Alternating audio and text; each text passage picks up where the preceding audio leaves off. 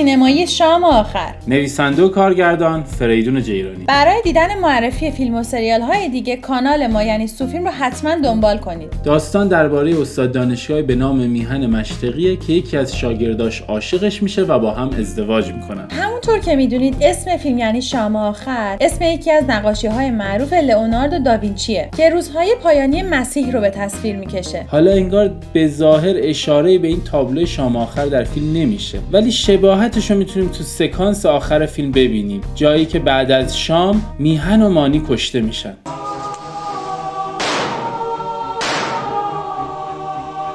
اولین فیلم هانیه توسلیه که تو سن 22 سالگی بازیش کرده. و همینطور اولین فیلم گلزار هم هست که در سن 33 سالگی بازیش کرده. و هر دو با همین فیلم خیلی سریع به شهرت رسیدن. این شانس نصیب هر بازیگری نمیشه که با اولین فیلمش انقدر معروف بشه. البته گلزار قبل از این فیلم فیلم سام و نرگس هم بازی کرده بود. ولی اکرانش بعد از این فیلم شام آخر بوده.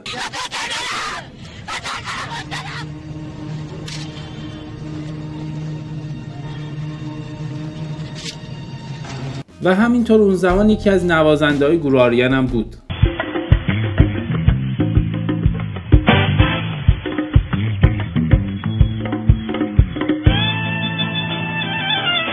برای نقش مهین مشرقی اول بیتا فرحی و رویا نونهالی انتخاب شده بودن ولی در نهایت نقش به کتایون ریاهی می‌رسه و چقدر بازیش درست و کنترل شده بود. سینمای ایرانی المان های زیادی داره که میشه راحت فیلماش رو از فیلم های دیگه متمایز کرد. مثل بارون، تاریکی، راپله های معروفی که تو فیلماش می‌بینیم.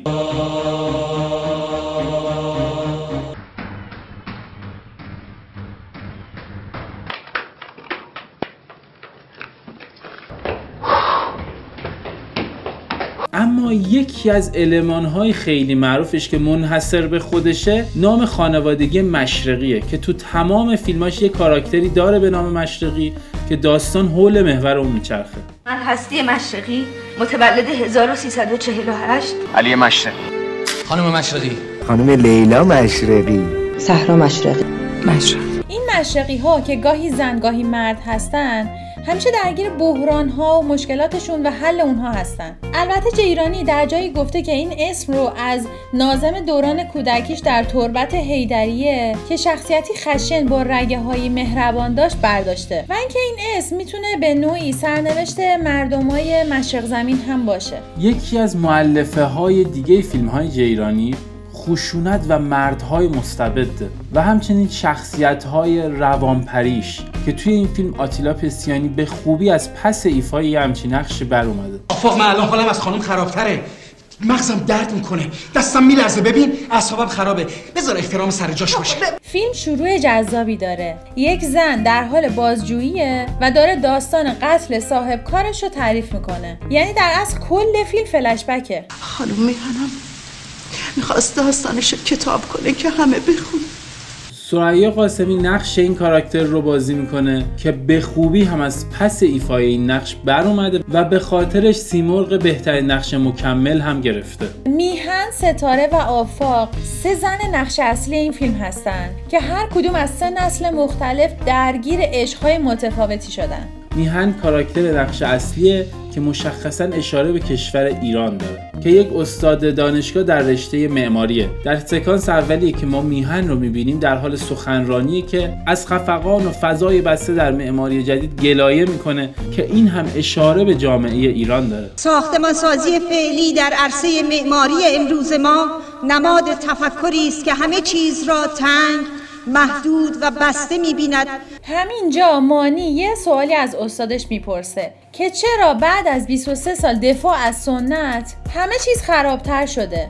که مشخصا هم منظورش انقلاب 57 هست. چون این فیلم در سال 80 ساخته شده. چرا با اینکه 23 سال از سنت دفاع می‌کنیم نتونستیم هنوز جلوی دلال ها ساختمون سازها رو بگیریم. اگرچه فیلم سیاسی نیست ولی انگار در ایران نمیشه یک فیلم خوبی ساخت که وارد سیاست نشه. سخنرانی اول فیلم کاملا یک بیانیه سیاسیه. در زیرلایه های یک فیلم خوب ایرانی همیشه میشه برداشت های سیاسی هم کرد. در فیلم همه عاشق میهن هستن. دخترش شوهرش کارگرش مانی یعنی همه عاشق ایران هستن. ولی هر کس به روش خودش. بابا چه اصراری داری با مامان زندگی کنی وقتی اصلا دوست نداره؟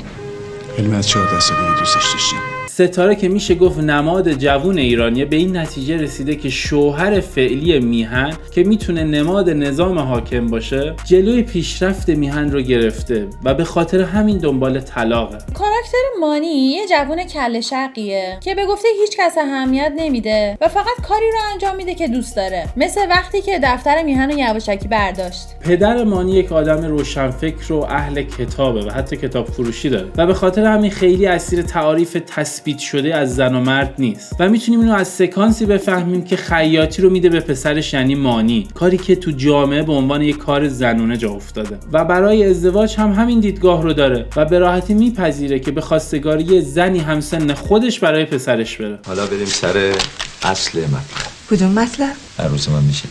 در اصل خلاف عرف عمل می‌کنه. کلا پدر جالبیه که نمونش کمتر دیده شده. میهن به خاطر این خواستگاری کلی دگرگون میشه و احساس جوونی پیدا می‌کنه. وقتی مانی به ایادت میهن میاد میهن آرایش نمی‌کنه که بلکه مانی با دیدن چهره واقعیش که جای مادرشه منصرف بشه و عشق از سرش بیفته ولی عشق به میهن به این سادگی ها فراموش نمیشه. خب یه چیزی به صورتت میمالیدی؟ تو برو قهوه درست کن به ستاره رو دوست داشتم بگو بیان تو.